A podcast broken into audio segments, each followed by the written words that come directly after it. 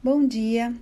Hoje, 16 de dezembro, um ótimo dia para a gente meditar mais uma vez sobre a palavra do Senhor. O texto sobre o qual nós vamos refletir hoje está em Lucas 2, versículos 8 a 19. Glória in excelsis Deu.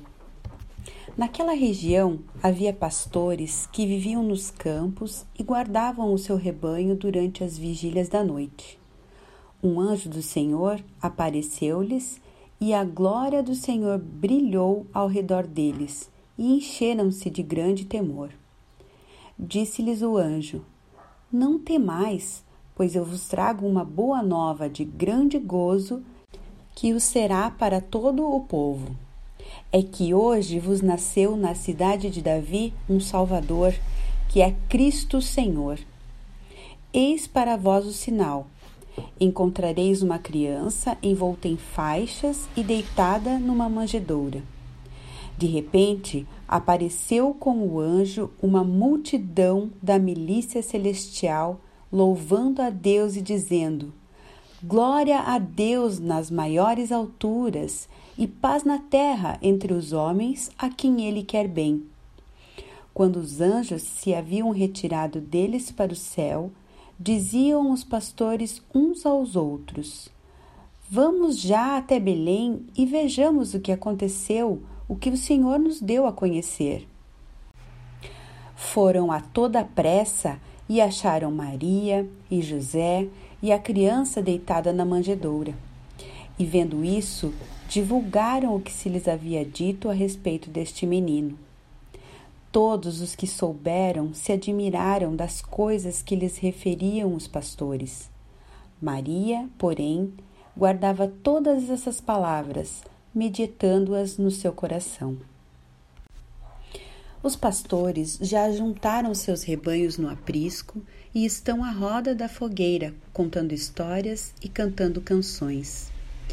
Eles conhecem o silêncio dos desertos, a alegria dos vales e a solidão das madrugadas. Lembram-se de seu ancestral, Davi, que nasceu tão perto dali, o menino que um dia também foi pastor, mas que se tornou o maior rei de Israel. Um deles comenta que Deus cuida de seu povo como um pastor amoroso e cuidadoso. A noite é fria, mas bela e estrelada. Enquanto compartilham o pão e as palavras, uma voz quebra o silêncio da noite. Não tenham medo. É um anjo do Senhor que veio anunciar o nascimento do Salvador na mesma cidade em que nasceu Davi. De repente, uma multidão de anjos aparece cantando no céu. Glória a Deus nas alturas, paz na terra às pessoas a quem ele quer bem. Os anjos do Senhor visitaram os pastores que trabalhavam nos campos. Propositalmente, o Senhor não procurou os palácios e mansões de Jerusalém ou Roma. Ignorou teólogos, sacerdotes e mestres da religião. Preferiu habitar corações aquecidos pela esperança, pessoas em cujos olhos ainda brilhava o lume da fé. Misterioso é o sinal que o Senhor escolheu para confirmar as palavras do anjo. Uma criancinha enrolada em panos e deitada numa manjedoura. A glória do Senhor brilha no céu estrelado de anjos que visitam pobres pastores e de pastores que visitam uma estrebaria para saudar uma criancinha recém-nascida, enrolada em panos e deitada numa manjedoura. São pessoas simples, de poucas palavras, visto que quase ninguém dá crédito a palavras de pastores de ovelha. Contudo, a glória do Senhor também se revelou a eles e os fez porta-vozes de uma grande novidade. Na cidade de Belém nasceu o Salvador, o Messias, o Senhor. Certa vez, um monge celta orou da seguinte maneira: Meu querido Senhor, sejas tu uma chama brilhante diante de mim, sejas tu uma estrela guia acima de mim, Sejas tu um suave caminho sobre mim. Sejas tu um pastor bondoso atrás de mim, hoje e para sempre. A nossa reflexão final para hoje vem de um texto de Dietrich Bonhoeffer. Olhem para cima, vocês cujo olhar está fixo nessa terra, que estão enfeitiçados pelos pequenos acontecimentos e mudanças na face da terra.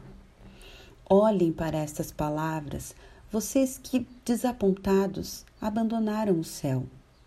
Olhem para cima, vocês cujos olhos estão pesados de tantas lágrimas e que estão sobrecarregados de tanto chorar pelo fato de a terra ter nos excluído de modo tão desgracioso. Olhem para cima, vocês carregados de culpa e que por isso já não podem mais erguer os olhos. Olhem para cima, sua redenção está próxima. Algo diferente do cotidiano está para acontecer. Fique atento, vigie, espere por mais um breve momento.